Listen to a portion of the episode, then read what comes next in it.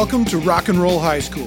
In-depth personal conversations with the most legendary figures in the history of contemporary music. Come with us as we explore the stories behind the albums and songs that have become the soundtrack of our lives. Here's your host, Pete Ganbar. Hi, everyone, and welcome to Rock and Roll High School. Our guest this week is one of the most iconic songwriters of all time, Paul Williams. Paul's songs are known all over the world and have been part of the cultural fabric since the late 1960s. Songs like We've Only Just Begun, Rainy Days and Mondays, You and Me Against the World, An Old-Fashioned Love Song, Evergreen, the love theme from A Star is Born, and The Rainbow Connection are just some of Paul's well-known hit songs. Paul's songs have been recorded by artists as diverse as The Carpenters, Barbra Streisand, Ella Fitzgerald, Ray Charles, Frank Sinatra, Daft Punk, and even Kermit the Frog. Paul was inducted into the Songwriters Hall of Fame in 2006 and received that organization's highest honor, the Johnny Mercer Award, in 2022. His work as a songwriter's advocate is well known, and he served as president and chairman of ASCAP since 2009. He's also well known as an actor, having performed in movies like Smokey and the Bandit and Phantom of the Paradise, and TV shows like The Odd Couple, The Tonight Show with Johnny Carson, and The Love Boat, to which he also wrote that show's iconic theme song. Paul recently joined us in person in the Atlantic Records studios in New York for an in-depth conversation about his life and career. What I've got they used to call the blues. Nothing is really wrong. Feeling like I don't belong, walking around some kind of lonely cloud. Rainy days and Mondays always get me down. Hi everyone, welcome to Rock and Roll High School. I am so thrilled to be sitting here today, literally sitting here today, inches away from our guest, the esteemed Paul Williams. Good morning, Paul. My will has improved as soon as I realized where I am. Thanks, Pete. Wait a minute. Yay. You know, we're recording this in the Atlantic Recording Studios in New York City. You live in California, so apologies for the 30-degree weather outside today. Well, I'm in New York every month, but that hasn't changed the fact that I whimper if the temperature gets below my age. I begin to get a little nervous, and anything in the 40s and below, you can hear me whining in the next county. So, but yeah, no. The fact is, what I love is the biblical weather when it hits. When people are going, "Oh my God," because there's a major storm hitting. We don't get biblical weather in California. Right. I like a little drama like that. I like how I can visit the drama and then go back to Huntington Beach, or to Taos, New Mexico, where my brother left my beautiful home. Right, that's gorgeous. We can talk about your brothers in a second. But before we get into the meat of the conversation, even though you weren't in New York a few weeks ago. I saw you in New York a few weeks ago. I went to a Portugal the Man concert at Radio City Music Hall. And the first thing that I saw when I walked into the room, into the concert hall there, was your face on a very larger-than-life video screen. I don't know what you were doing there, but you were talking. The video was going in and out. So there's this beautiful relationship that's happened between you and John Gourley and Portugal the Man over the last few years. It was so great to see you at Radio City, even though you weren't there in person. You know, John Gourley is and Portugal the Man have been an incredibly important influence in the way I write. Wow. I think that the way I live and, kind of living in the moment and being joyful and trusting in the big amigo and creativity as, there's a great expression to be a hollow bone, to be just open to whatever passes through you and trust that if it's good for the rest of the world, it's going to be great. There's something about Portugal the Man that is just, it's not that we've dropped the rules and walked away from the craft of songwriting and verse, free chorus, but there is a freedom and an energy that Gourley and crew have that has just been infectious. And I really do well when I feel like I'm loved. And I walked into that, you know, it happened with Henson. It happened. There have been certain people through the years, and there's, and incidentally, that's just kind of a Max Headroom thing that John wanted to do. It basically, it's just having me sort of as this video presence that sort of comes in and out, and he, you know, say what you want to the audience. The general the only direction was like, you know, like, please feel free to be insulting. And so I mean, I say the things that most people don't say about themselves on stage. He, at his direction, I mean, one of the things I say is, yes, you're going to hear the only one of his songs you actually know. Right. And, I just think that they're a creative force. I think they're an important musical statement. Well, there are not many creators who can go from Karen Carpenter to Kermit the Frog to Portugal the Man and Daft Punk. And you are now in your seventh decade as a creator, if I got the math right. Yep. And, you know, it's amazing that you're still as, one, inspired and, two, inspiring. You know, there's that great quote that I'm not sure if it was in the acceptance speech at the Grammys with Daft Punk or you gave it at another time, but when you said you got sober and started to hear from robots. Yeah. I love that quote. Yeah, I said, you know, when I was drinking and using, I used to see things that weren't there. It frightened me, but then I got sober and two robots asked me if I wanted to make an album. So, truth is stranger than fiction. Yeah. It's you know what's interesting about the whole thing with Daft Punk and is that relationship is based on Phantom of the Paradise, which was a total ignored by the world in 1974. I mean, and I don't know when the guys were born, but you know, I don't know. It was just remarkable that in two cities the picture did well. And one of them was Winnipeg, Canada, God bless the Peggers, and in Paris. And I think that if Phantom of the Paradise had been successful at all, even a little success, it would have disappeared. But because it was such a blatant, crickets, I think the people that loved it were out there broadcasting the news that you got to see this. So it's a success that the people that love the picture own. And these two guys met, and they saw it like 20 times. And it's what you call a cult classic. A cult classic.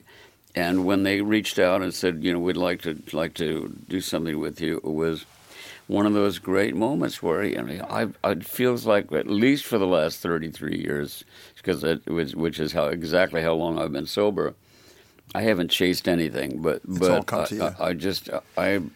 I get up in the morning and I go, leave me where you need me. Right. Surprise me, big amigo. Right. You know, we do it one day at a time. This is my birthday. Listen, you know, what you got for me today? What do you have in this day from me, not necessarily for me? And it always leads to something for me. And does that keep you inspired? Absolutely. Well, yeah, but people do. I mean, Pete, I sat down here and the first thing I started talking about was Dear Evan and your involvement in that and Hamilton. That's all the credits you need right there. How many people do you inspire with, by being able to sit in your house and listen to that record? Right.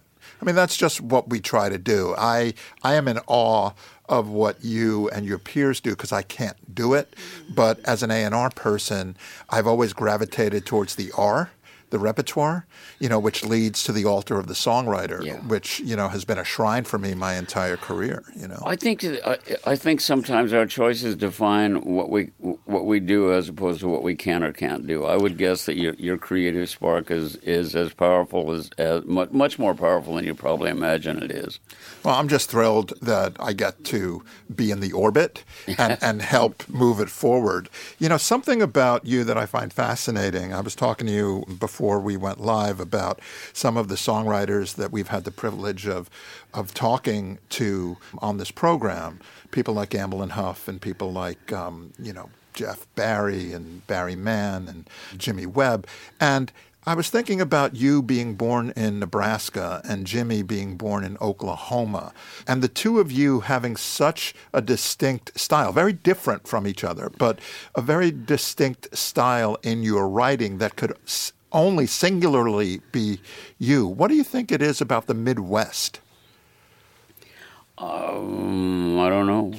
What are your memories of Nebraska and Omaha? I think a lot of it is about authenticity, is about writing what you know, and there are more Nebraska. ultimately, we have the same set of emotional, tools to deal with and to suffer from and to celebrate. And, there's a classic story that I tell a lot about my brother that I think answers your question. My brother was my little brother. He was he's my big little brother. He was 6'2". I'm 5'2". He was 6 years younger than me. When he came out, when I started having real success as a songwriter, men who had played in bars when he was 16 always loved music, wanted to be a songwriter as well, and came out. And I helped him get a 6-month starter deal at A&M Records, A&M Publishing, Alamo Music. And he listened to the radio and listened to country and was kept writing. Nobody would look at anything he wrote. I mean, it was like, I don't think they got past the first verses, and they were good songs, but there was just something missing. So he lost the deal, or was about to lose the deal. On a Monday, he was going to have to clean out his office.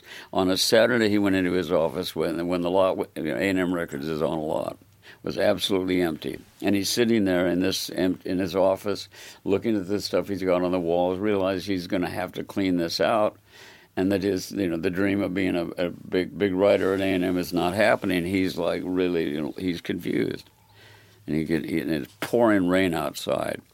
And it's like he's sitting there and he picks up a pencil and a yellow pad and he writes down, day after day, I'm more confused. Yet I look for the light in the pouring rain.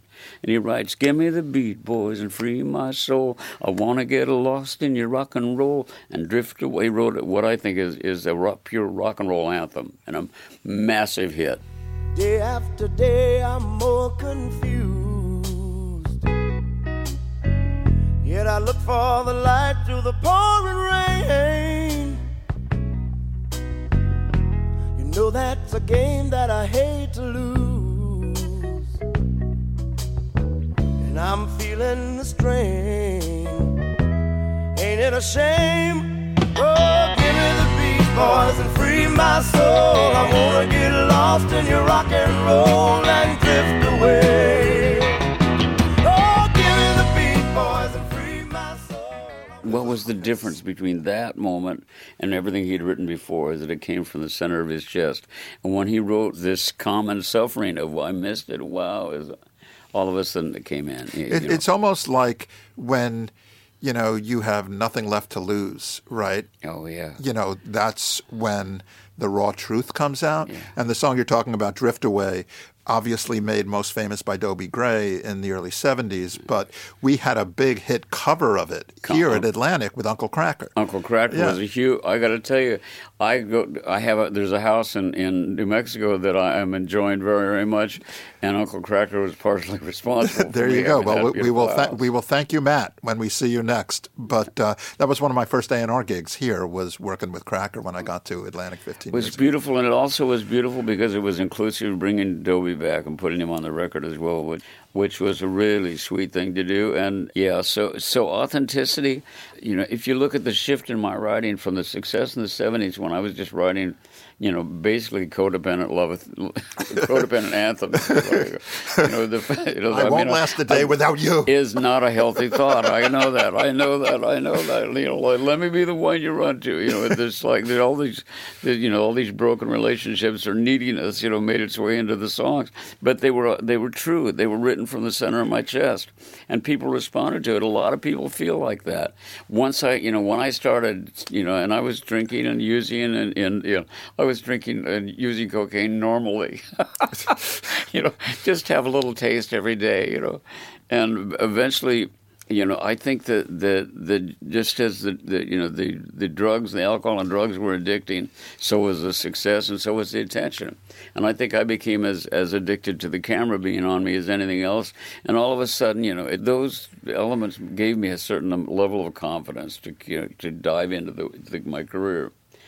And there's a certain point where confidence turns into arrogance. I look at old footage of some of the, like in the documentary, look at footage of me just dead-eyed, blanks, and it's arrogant little ass. And it's just, and I go, why would anybody ever want to hear anything from that person?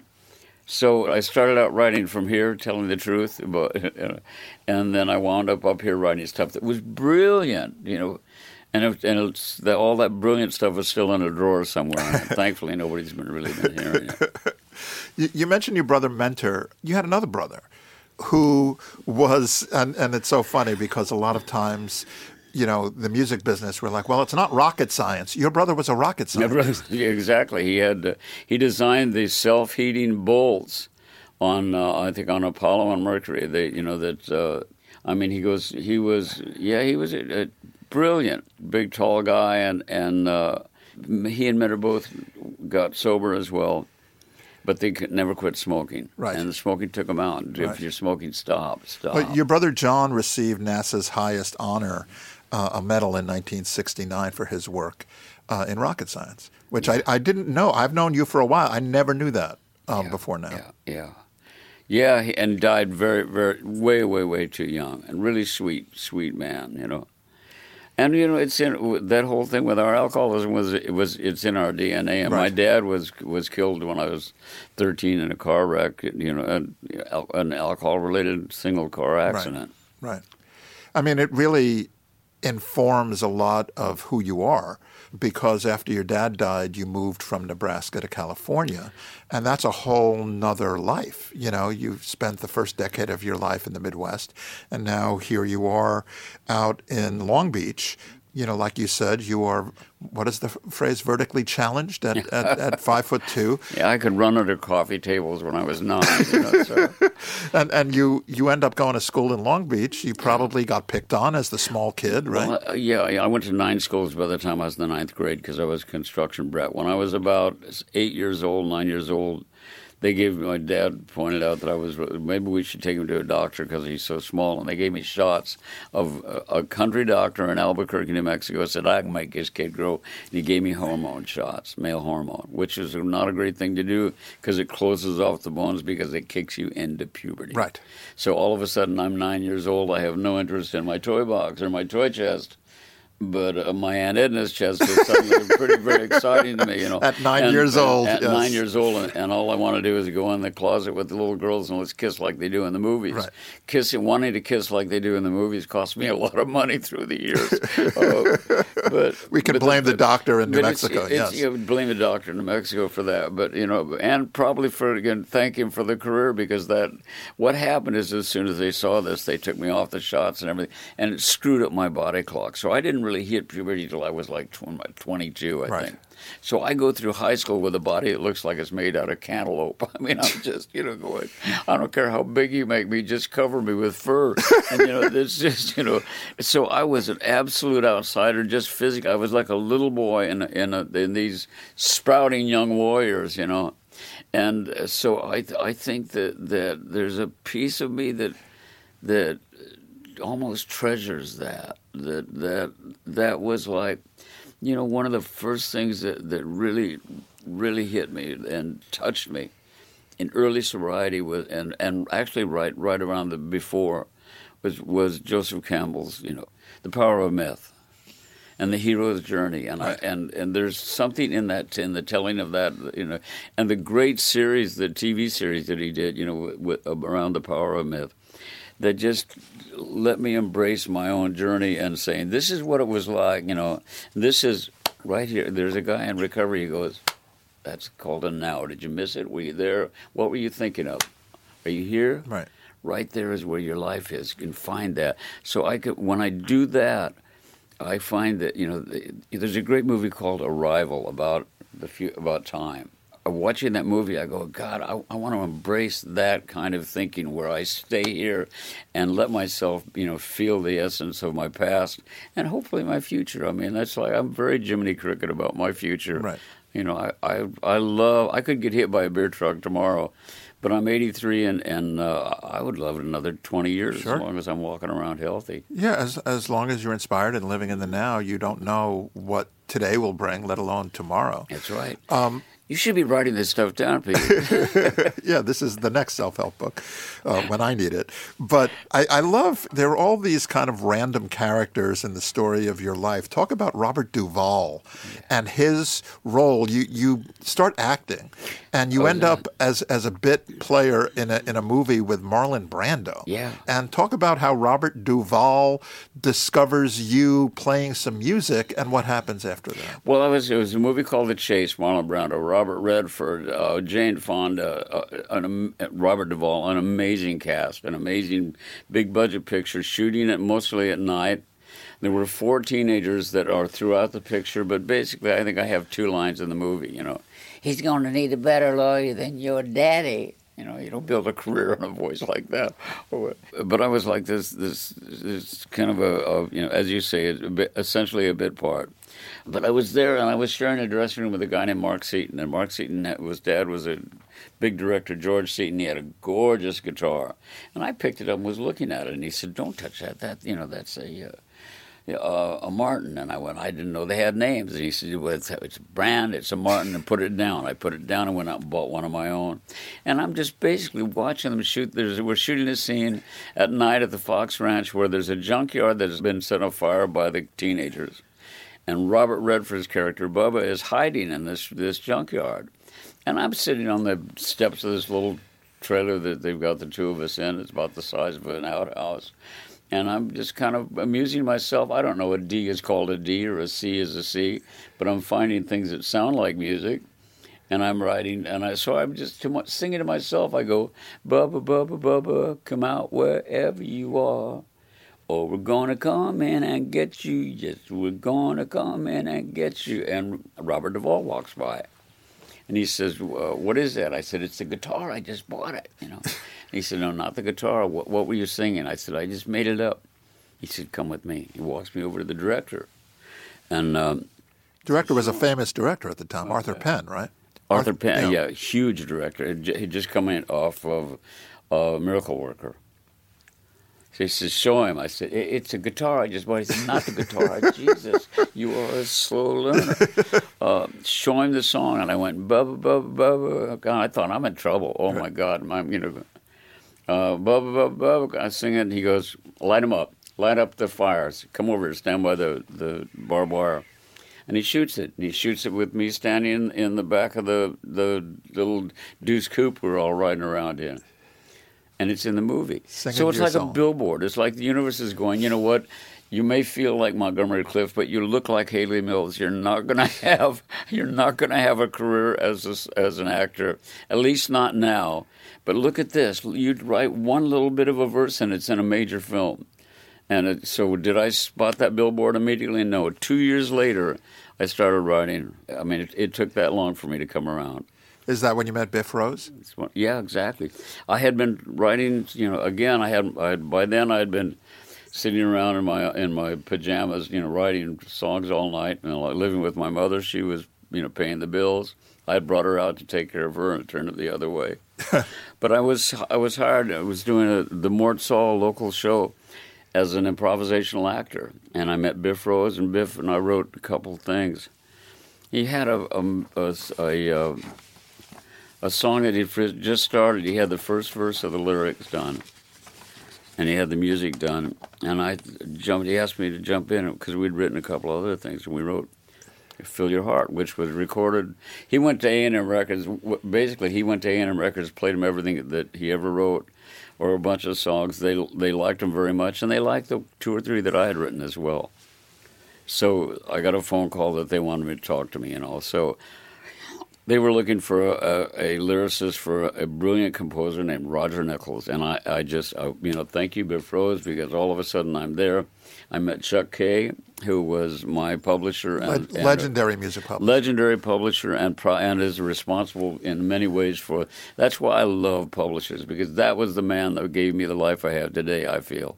So it was Biff Rose bringing you into A&M, A&M introducing you to Roger Nichols, all under the aegis of Chuck Kaye. Yeah, exactly. And here's what's so amazing is that then, of course, Chuck Kaye goes out and places the song, or one of the song pluggers does, with Tiny Tim, Richard Perry's producing Tiny Tim. I got the B-side of Tiptoe Through the Tulips, so I get a big check. Well, let's talk about that for 1 second, because the way that music is monetized now is much different from the way that music was monetized then. Sadly, so yes. If you had the B-side of a million-selling single, you were making as much as the composer. The mechanical fee was exactly the same.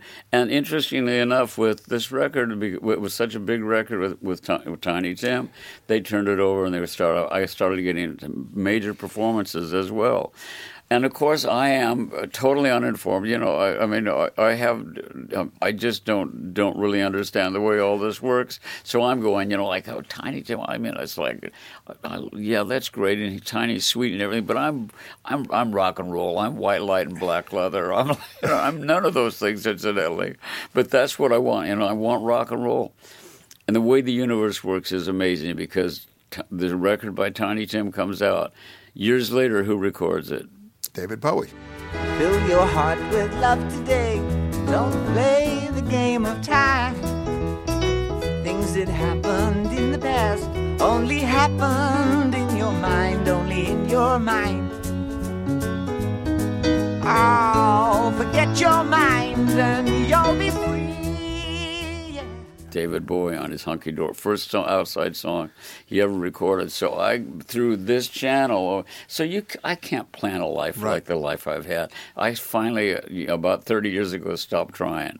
Well, that's the genius of songwriting, is because once you create something, it's out in the universe, and you lose control a little bit of what journey this child of yours, this song, goes on. Exactly. Right? Because you've had songs, obviously, covered, recorded by some of the most iconic voices of all time, but then covered by the next generation of artists, and then even sampled. Yeah, you had a big record with Miguel and Kendrick Lamar where they interpolated in their chorus a song that you had written on their song, How Many Drinks?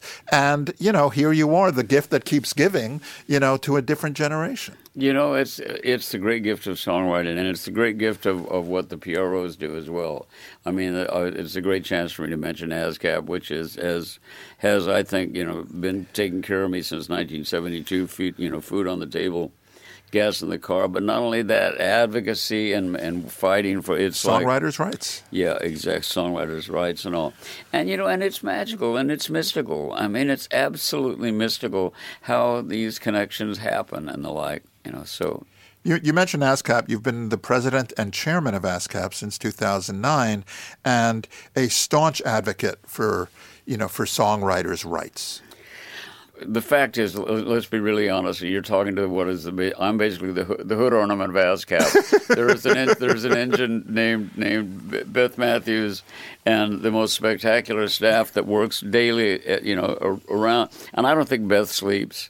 I don't think she sleeps. I get emails, then I look at the timestamp and I go, okay, that's 3:30 in the morning in New York. I mean, it was like, wait a minute. But it's a valiant fight, and it's I think we're having great successes. I think that I am actually sparkly about our future because of the discipline and the determination and the passion in the chests of the people that are fighting the good fight. And I think that our industry has the capacity, and MMA, the Music Modernization Act, proved it. Orrin Hatch, said, don't come to us, for your piece of the pie. With the Songwriters Equity Act, which was the first thing we tried to get together, talked to Orrin Hatch, and he said, you got to come to us as an industry, and we did, and with the Music Modernization Act. I think we have to do the same thing with AI. Right. I think AI is the big deal, and ASCAP is out front with this one, with 6 principles that are really good. There is a guide to how to do this and make it be constructive for all of us, and that's Beth, the staff at ASCAP. It's like the juices get going. I start talking about this stuff. Now look what you did, Pete. It's like I start talking about this stuff. I start thinking about the young songwriter who's writing with the headphones on so they don't wake the baby, whether it's he, she, or they, And incidentally, ASCAP is culturally we are a mosaic that reflects society. We are we have, you know, amazing women and people of every stripe and shapes and sizes. How often do you encounter brand new songwriters who inspire you? Oh, my God, all the time, and I'm the worst thing that ever happened. If there's somebody's trying to talk their kid into staying in school, I'm like, yeah, listen to your heart, follow that. I mean, I'm just, you know, I'm Dr. Pangle. It's the best of all possible worlds. We need your music. I do get excited, and, you know, and I did about, you know, a PTM was a newcomer of about 16 years when I met all those guys. PTM, Portugal The Man, yeah. Mm-hmm. Well, let's go back to the A&M lot in the early 70s, which just feels to me, not having, you know, been old enough to appreciate it then, just a magical place, right? Oh, so you talked about how you met Roger Nichols, and you and Roger start writing songs. And some of these songs, We've Only Just Begun, Rainy Days and Mondays, I Won't Last a Day Without You, all co-writes with Roger Nichols, all recorded and stamped for eternity by the Carpenters. Oh, my God. You know, your life changes when an angel sings your words. And so how did that happen? Obviously, you were all part of this A&M Records universe. There were 28 of us on the lot. It's the old Chaplin Studios. It's a great lot. You know, I mean, it's just it's really interesting when you're going to work in a building that you can see in a Charlie Chaplin film. You're, oh, my God, you see that window that Charlie's climbing in? That's my office. That's, you know, amazing. Oh, it's just amazing. But, of course, I mean, the company was unique in the sense that the artist was the decider.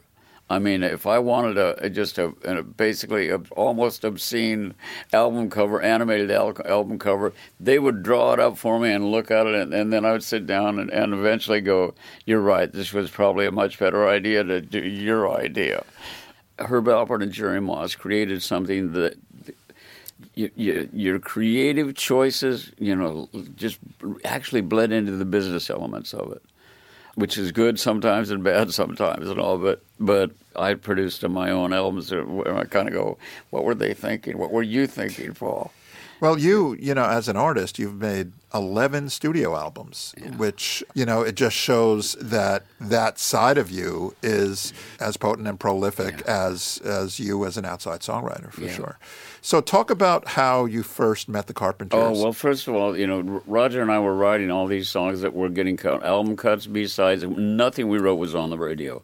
We were making a great living as songwriters, which was new for us. We'd been at it about 3 years, I think, and nobody knew who we were. And there was a knock on the door of Roger's office. We're in there working on a tune. The door opens. It's Chuck Kaye. He said, "I want to introduce you to the A&M's newest artist. This is Karen and Richard Carpenter." And Karen and Richard Carpenter looked at us, and he said, "This is Roger Nichols and Paul Williams." And they said, "We love the recording of Trust by the Peppermint Trolley, and Steve Lawrence's Drifter is fantastic." And they're going, and we're going, we're famous. Oh my God! They knew your songs. That was new to us, right? And that was like in the business. Producers knew, A&R knew who we were, and they knew that the songs were getting cut.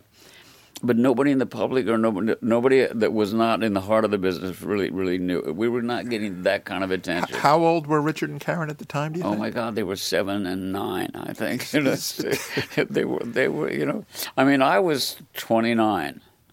So, and I think maybe 20, 21, 20. So that must have inspired you and Roger, because these artists, brand new artists, new signings to A&M Records, they're fans of your songwriting, not the songs that they were hearing on the radio, but they knew the deep cuts, as they say. Exactly, they knew, and it was the perfect storm or the perfect sunrise in the sense because we're right there and we know that everything we write is going to be played for them, you know, and they responded to it. The first thing they recorded was a song called "I Kept on Loving You," and it was almost their second single at A&M. You've heard this song before, I can't deny it. The road was long and wide, I had to try it. Though I loved you, girl, these were things I had to do. But through it all, I kept on loving you. Please don't cry, I'm home for good, and I will never leave you.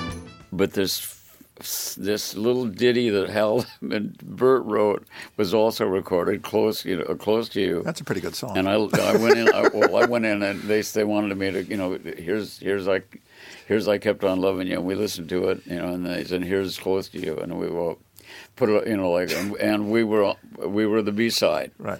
So it was a great. I mean, I had great free. Tiny Tim Part Two. Tiny Tim, exactly. Close to You. I had the B side of I Am Woman. I had the B side of. Helen Reddy kept putting my songs on the back of her hits, and so I'd keep writing. And Kenny Astor and I finally wrote "You and Me Against the World." Big song. You and me against the world. Sometimes it feels like. You and me against the world. When all the others turn their backs and walk away, you can count on me to stay. And that's something that doesn't get talked about very much. The artists that really, really help keep you in the business. Johnny Mathis cutting a lot of things, through the years. And never a single, but just before we were known, Jack Jones. Jack recorded so many songs. We paid him back by asking him to sing the Love Boat theme, or he paid us back a little bit more by singing it. But, so I had cuts by Elvis and Ella Fitzgerald and Mel Torme, all these people, and they all added to the career, even though they were like little album cuts. Well, let me add a few more names to that, because I think you're selling yourself a little bit short there. Frank Sinatra, Elvis, Streisand, Ella, Ray Charles, Bowie, Tony Bennett, Luther Vandross, Willie Nelson, R.E.M., Gladys Knight, Diana Ross, Gonzo. Kermit the Frog, it keeps going. Favorite. Let's go back to the Carpenters, because I think if you said to me, Pete, in your opinion, who is the greatest singer of all time, it's either Aretha Franklin, Frank Sinatra, or Karen Carpenter. For me, it's like that's the Mount Rushmore for me. So I love the We've Only Just Begun story, because it was originally written for a commercial. Exactly. Tony Asher, great lyricist, was hired to write a commercial for the Crocker Bank in California, and he broke his hand skiing. So he called Roger and he said, you know what, I'm on pain pills, I feel loopy, I'm over like that, so I recommended you and Paul. So Roger comes to me and said, we've been offered to write a commercial for this bank. And I said, I don't want to write a commercial for a bank where you rock and roll, white live, the usual pitch, And he said, well, there's a creative fee. I said, let's write this commercial. And what they were doing was essentially what we would begin to describe as a video. It was not a pitch. It was showing a young couple getting married, the kiss, the reception, riding off into the sunset, and it had one line, you've got a long way to go. We'd like to help you get there to the Crocker Bank. So Roger and I, in an afternoon, wrote We've Only Just Begun. Wrote the first two verses anyway in the bridge, and then we added we filled it out as a complete song, just in case anybody wanted to record it. Understand that was not something we really expected. The number one album at the time was Inagada Devida, so this was, and We've Only Just Begun, was probably as far away from the commercial point in the horizon you want to ride towards as you can get. But then an angel sang it, and it's the only way I can describe it. And when I heard it, that boy. I'm still at a loss for being able to describe what I hear when I hear her sing. We've only just begun to live, white lace and promises, a kiss for luck, and we're on our way. We've Only Just Begun, Rainy Days and Mondays, I Won't Last a Day Without You, just iconic recordings, iconic copyrights, and the, one of the most iconic voices of all time, Karen Carpenter. Speaking of iconic voices, Love, Soft as an Easy Chair, Love, Fresh as the Morning Air, your song, Evergreen, theme from A Star is Born, won you the Oscar for Best Original Song and won Song of the Year at the Grammys. In the category of You Can't Make This Up, if you go to Spotify and you check the songwriting credits for Evergreen, Theme from A Star Is Born, as of this morning, hopefully they'll hear it and fix it. But do you know who the songwriting credit is? Pharrell Williams. Oh, good. Well, you know what? Pharrell said such nice things about my songs, my cuts. As long as the checks are going to you, it doesn't matter. You know what? The great thing, but I swear to God, the nicest thing that anybody said about Touch was Pharrell. Pharrell said in an interview, this is a song that they did with Paul Williams that will not only change, it will change your life. I mean, what a fantastic talent, whatever like that. That's the Daft Punk song. But, yeah, exactly. And, the thing is that the universe should balance it and send me some Pharrell's check. Yeah, they probably, hopefully. Universe, if you're listening. Talk about the creation of Evergreen. Oh, my God. Well, you know what? That just, it doesn't happen every day that you get a phone call. And I got a phone call. I was being fitted for a tuxedo. I don't remember why, but it was, and like, so it was probably, that moment when they're checking the inseam, and my wife walks in and she says, "It's Barbra Streisand." And I went, "Barbra Streisand?" "Yeah, hi, hello." The thing is, we don't have to give up our fan card to do what we do for a living. So I would assume you have the same reactions 100%. I do with certain people. You walk into the room and you go, "Oh my God." But she said basically, she loved "You and Me Against the World." There is a song at the end of A Star Is Born that she finds that John Norman Howard has written that she sings at the end after he's gone. I'd like to have something like that. That was Kenny Asher and I. That's not what I heard. What I heard is, "I'd like you to write all the songs for A Star Is Born." So I show up, and they sent me a script, and I show up with notes about all through what kind of, what the band might be like. Well, just a lot of thoughts and everything. And I show up at her house and meet with her and John Peters. She had recorded a couple of my songs before on album cuts, and anyway, I shared my ideas, and they said, "Can we have a moment?" And I went in the other room, and I thought, I'm about to be kicked out, whatever.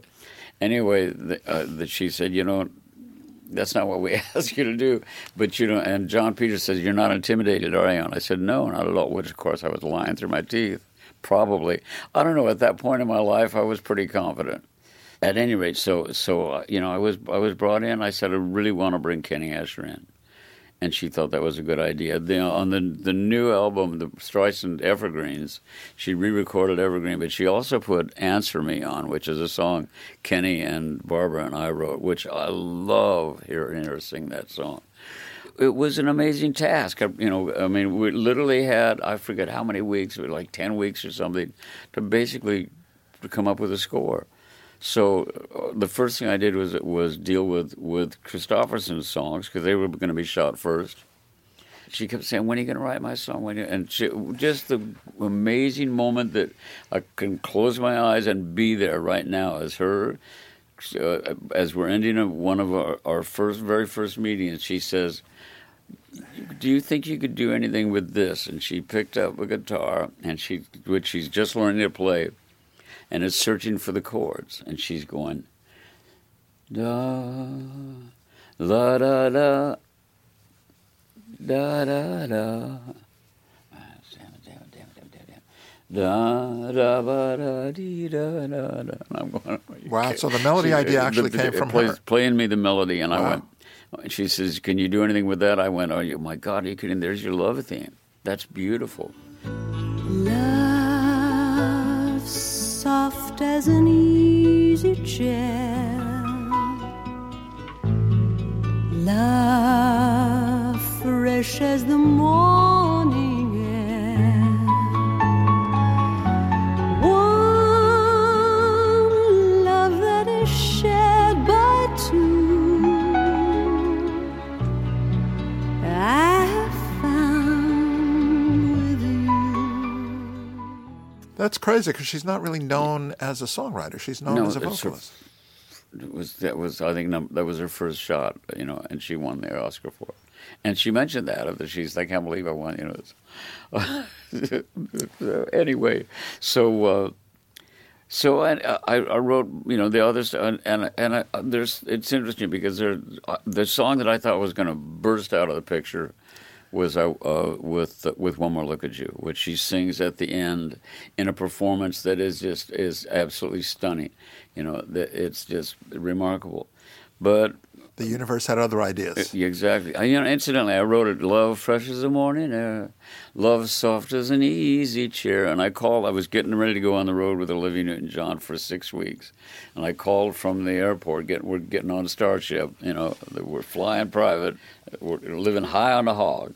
But I called her and I said, you know what, those first two lines, sing better the other way. They may laugh us out of town for starting a song with a line about an easy chair, but love soft as an easy chair, love fresh as the morning. And morning sings better there. So what about switching? She said, great idea, click. Or you know, it was like she was busy.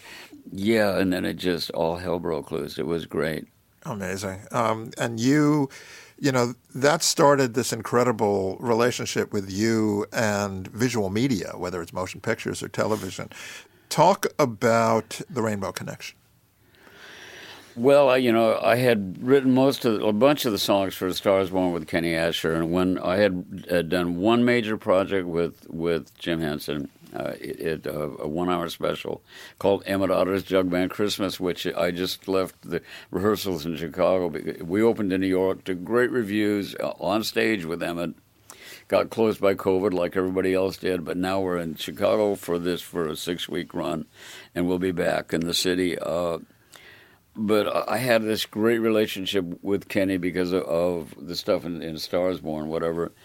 And when I think Emmett Otter was my audition for the Muppet Movie. And when Jim talked to me about the Muppet Movie, I said, you know what? I really want Kenny to come in and do this with me. And we wanted to write. Our inspiration was probably When You Wish Upon a Star. I mean, back to Jiminy Cricket. Oh my, Jiminy Cricket gets up in the skylight, takes off his hat, looks at the night sky, and sings, "When you wish upon a star, makes no difference who you are." I mean, it's just bang, but done. It's just opens. It's mic like drop, as they say. It's like mic drop, but it's just like that was the sound of my heart opening. So we sat down and we wrote. Incidentally, we wrote ourselves into an amazing. Noah's a gift in my life. Again and again, but we wrote ourselves into just a awful corner. You know. We sat down and we started it with love. We started it with why are there so many songs about rainbows and what's on the other side? Rainbows are visions, only illusions. Rainbows have nothing to hide. Oh Jesus! Oh God! Damn! Wait. And we just absolutely just denied any magic at all in rainbows and any mysticism. And rainbows have nothing to hide. But look what it does. Kermit goes from being the mentor, the wise, you know, up at the lectern, till becomes a member of the audience. So we've been told, and some choose to believe it. I know they're wrong. Wait and see. Someday we'll find it. You know, and it's just. You know, it was one of those things that we never, ever thought to do, would never have thought to do that. But the process led us to it, you know. So we've been told and some choose to believe it. I know they're wrong, wait and see. Someday we'll find it, the rainbow connection, the lovers, the dreamers and me. You know, you were asking earlier, why do I stay so enthusiastic about it? It's the surprises. It's you're sitting down to write something with somebody that you've never met before, and you start with a bad idea, and that reminds them of something that's a bad idea, and you say something else, and then they say something, you go, oh Jesus, oh my, oh, that's why we're here. And that beautiful somebody's whispering to us moment is there's fuel in that for me for a 1,000 songs. How long did it take you guys to to write, from beginning to end, to write The Rainbow Connection? We wrote this song pretty quickly, except we could not come up with a title. Someday we'll find it. La, la, la, la, la, la, the robbers, the dreamers. And we were sitting at the dinner table. My wife, Katie, at the time, was, you know, is feeding us. And we went, and she said, what are you guys, you guys have both got frowns on your face. What's going on? Someday we'll find, we're looking for, there's a rainbow and there's a connection to people around the, so it's like the connection of rainbow and people, and she said, so you're looking for the rainbow connection. And we went, oh my God, that's it. She said, you've said it 16 times, you know, you're not hearing yourself. Right in front of your face. Yeah, right in front of your face, you know, so, but you know, it's just, it's one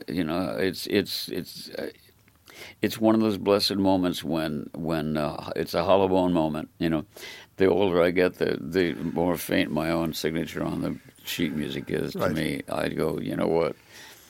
You know, I'm convinced that I don't know if it's Harry Nilsson or there's some major voices up there that I feel sometimes like. Maybe are helping. That's amazing. I love the story that you've told me in the past about Jim Henson actually recording Kermit's vocal of Rainbow Connection, and he wasn't getting it right. Well, it wasn't that it wasn't right. You're right. It wasn't good. There was something that just. In the rhythm of, you know, and the song incidentally is written in Kermit speak. Why are there so many songs about rainbows? I mean, the natural thing would have been ba ba ba dee da dee da, which is what Richard wanted to do, incidentally, with it. Richard Carpenter, when he recorded it. But at any rate, we recorded it at a little studio called Music Recorders Incorporated. Great guy named Gary Ulmer, who was the owner and engineer. And there was just, you know, and I realized that I needed Kermit instead of, and Jim went and got Kermit and said, would you be more comfortable? And we put up a little thing for him to have, and he had Kermit, and he sang it, and it was like just straight through. So originally it was Jim Henson singing The Rainbow Connection, but ultimately it was Jim Henson as Kermit singing The Rainbow Connection. Yeah, well, he was singing as Kermit, but he was not singing as Kermit. Right. Once Kermit was with him, there was, you know, I mean, it's just... you can't make this stuff up. No, you can't make this stuff up, but I would. You know. Some of the other hits that you had in the 70s, you know, a run of hits with Three Dog Night, an old-fashioned love song, which you wrote 100%. Just an old-fashioned love song. Down in Freeport Harmony, just an old-fashioned love song, one I'm sure they wrote for you and me, just an old-fashioned love song, coming down in Freeport Harmony, just an old-fashioned... Out in the Country, Family of Man, we mentioned You and Me Against the World with Helen Reddy, co-write with Kenny Asher. But back to television for a second. You mentioned earlier Jack Jones. I remember as a kid, every Saturday night, it was appointment viewing at 9 o'clock was The Love Boat, and The Love Boat started every week with the theme sung by Jack Jones, written by you. Yeah. Charlie Fox called me, and Charlie and I don't know if Charlie and I had already done One-on-One. Robbie Benson. Come on. Yeah. We had not seen an episode when there had been a TV movie that that Charlie had done, and before we just didn't think it was a great idea. I mean, to tell you the truth, because we hadn't experienced the magic of the cast. I mean, those guys were great. It was great fun. But so we wrote the song, you know, and he wrote the music first. I write the lyrics. Called Jack Jones and actually said to Jack, you know, this may not last 6 weeks, but we just sang it. And it was first run 11 years the first time, and then it was back again and all. And he just, I mean, it's... Have you seen the commercial for Princess Cruises with the Love Boat theme? No. It's one of the best, because, and it's for a songwriter. Think about how this makes me feel.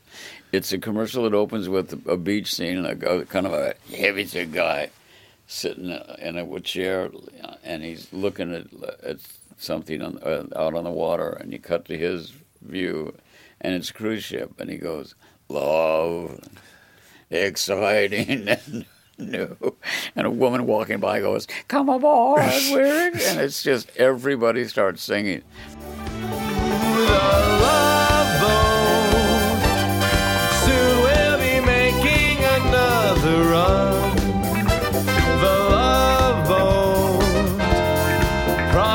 Is something for everyone.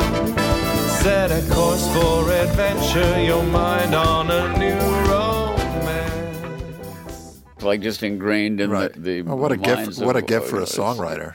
It's a great gift for a songwriter, not to mention the licensing. You know, we'll take that too. Yeah. So, with all of this music that you're composing for film and television, you're also, going back to your 1965 Robert Redford, Robert Duvall moment, you're continuing to act.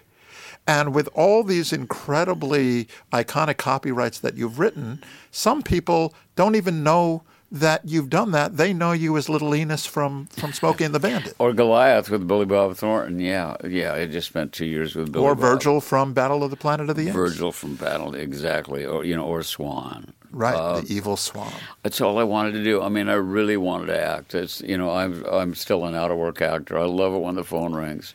You know, I love it when the phone rings. So you enjoy doing Goliath? With I do, Billy? And I think that I write. There's part of me that inhabits writing for, especially when it's, you know, for like right now, you know, Guillermo del Toro and Gustavo Santaolalla and I are back after a break through the pandemic, back working on Pan's Labyrinth for the stage. So for me, writing. I mean, the best example, or to me the most immersed as an actor in the songwriting for a film, for me was Ishtar. To write for, you know, for Chuck and Lyle, these two mismatched songwriters, you know, to purposefully write bad songs. Writing bad songs, telling the truth can be dangerous business. Honest and popular don't go hand in hand. If you admit that you can play the accordion, no one will hire you for a rock and roll band. I mean, it was bad. Awesome. Songs. Yeah. Or my favorite, she said, come look, there's a wardrobe of love in my eyes. Take your time, look around, try to find something your size. You know, it's probably very hard to write a bad song. You know what? It's really interesting. And again, get out of the way.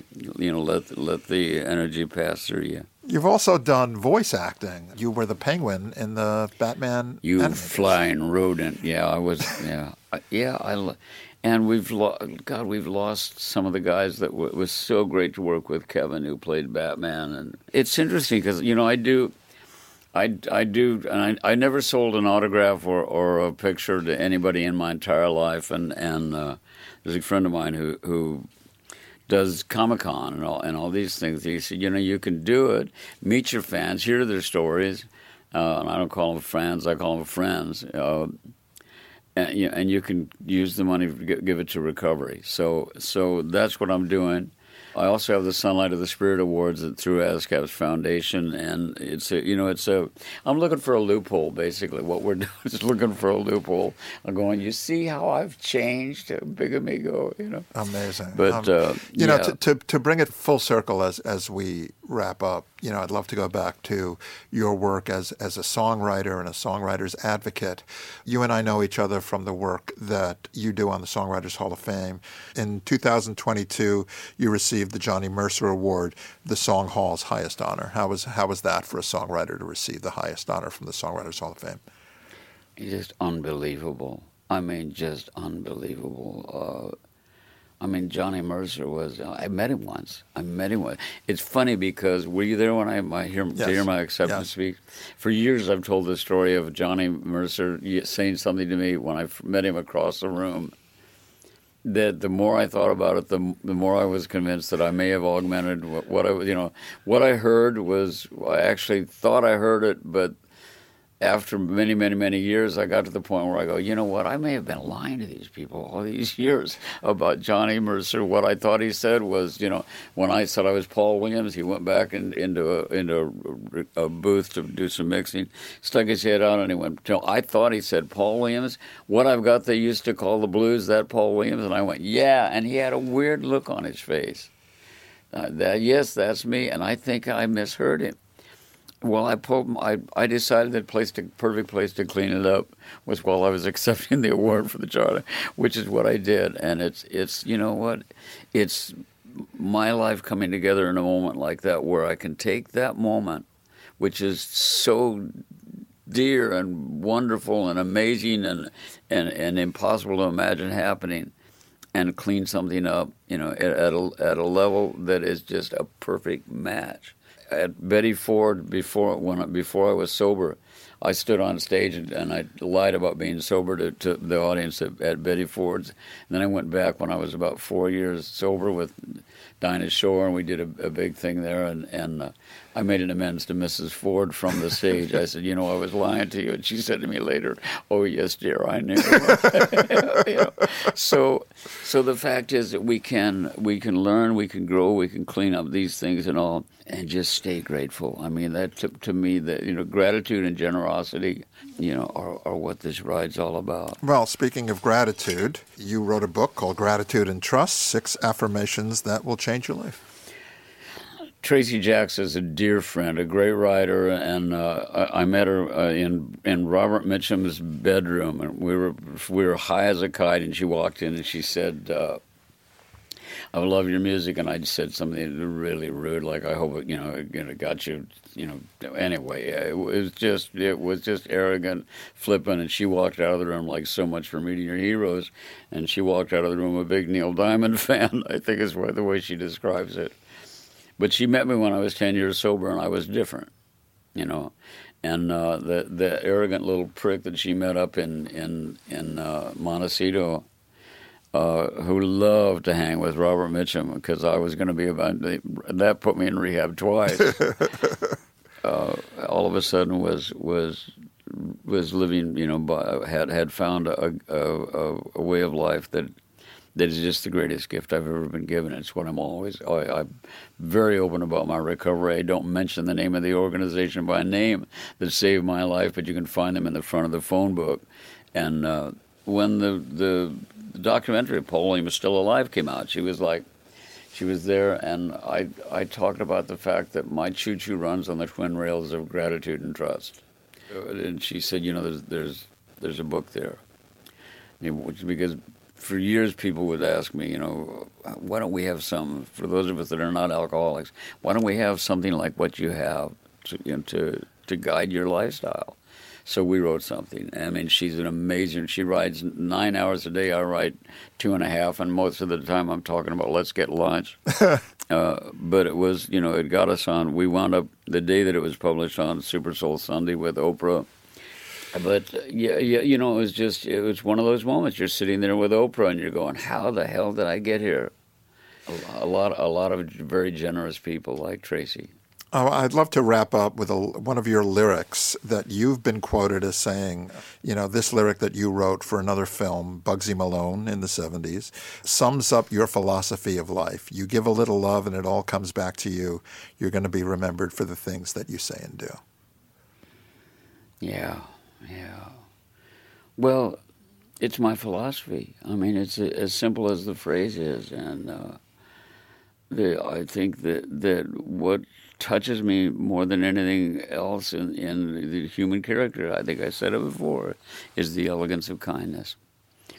The people that I, you know, when I found my tribe in recovery, the first thing I felt was safe. And... It was a non-judgmental reception with a warmth that I feel right here, right now. I sit down with you and feel exactly that. It's as good as it gets, you know. So that's what I respond to. I hope that's always, you know. My first sponsor in recovery used to say, "How you treating the world today, Paulie?" And I was like, "Don't you mean how's the world treating me?" He said, "No," he said, "I don't give a rat's bottom about that." He said, "But I'll tell you this, if you are vigilant about the way you treat the rest of the world, everything in your life will get better." And he was right. Amen. Well, that's a great way to wrap this up. Paul Williams, thank you so much. I really appreciate it, Pete. Thank you.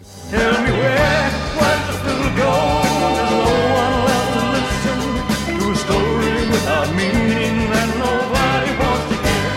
Tell me where'd the food go? We know there's something missing. Tell me where do I go from here? Where do I go from here? A very special thanks to today's guest, Paul Williams. It's not often we get the chance to hear the stories behind such a colorful career that so heavily has shaped pop culture starting in the 1960s, and one that is still resonating all over the world today. Thanks for tuning in. We'll see you next time for another episode of Rock and Roll High School. Rock and Roll High School is a presentation of Pure Tone Music in association with Warner Music. Produced by Pete Ganbar, with assistance from Craig Rosen, Ron Robinson, Joe Pomerico, Kelly Sayer, Chris Costello, Willie Fasteneau, Catherine Hoppe, Kayla Flores, Zach Kornhauser, and Rich Mahan. Please visit our website at rockschoolpodcast.com for more info on past and future shows. All rights reserved. Rock, rock, rock, rock, rock on high school.